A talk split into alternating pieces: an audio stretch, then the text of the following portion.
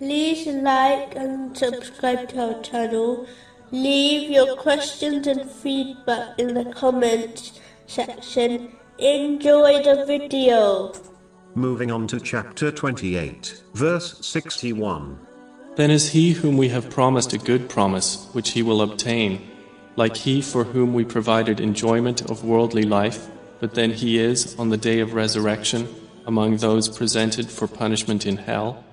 The fact that Allah, the Exalted, always keeps His promises, creates both fear and hope in His mercy. Every threat given in the divine teachings against those who disobey Allah, the Exalted, will be acted upon, and there will be no escape from it. Similarly, the glad tidings given to those who sincerely obey Allah, the Exalted, by fulfilling His commands, refraining from His prohibitions, and being patient with destiny, according to the traditions of the Holy Prophet Muhammad, peace and blessings be upon him, will be fulfilled. Therefore, a Muslim should use this fear of Allah, the Exalted, and hope in His mercy, in order to encourage themselves to performing righteous deeds and refraining from sins. A Muslim should not adopt wishful thinking, thereby failing to obey Allah, the Exalted, while believing these promises will not be fulfilled. They are in fact inevitable, so a Muslim must strive today, before it is too late.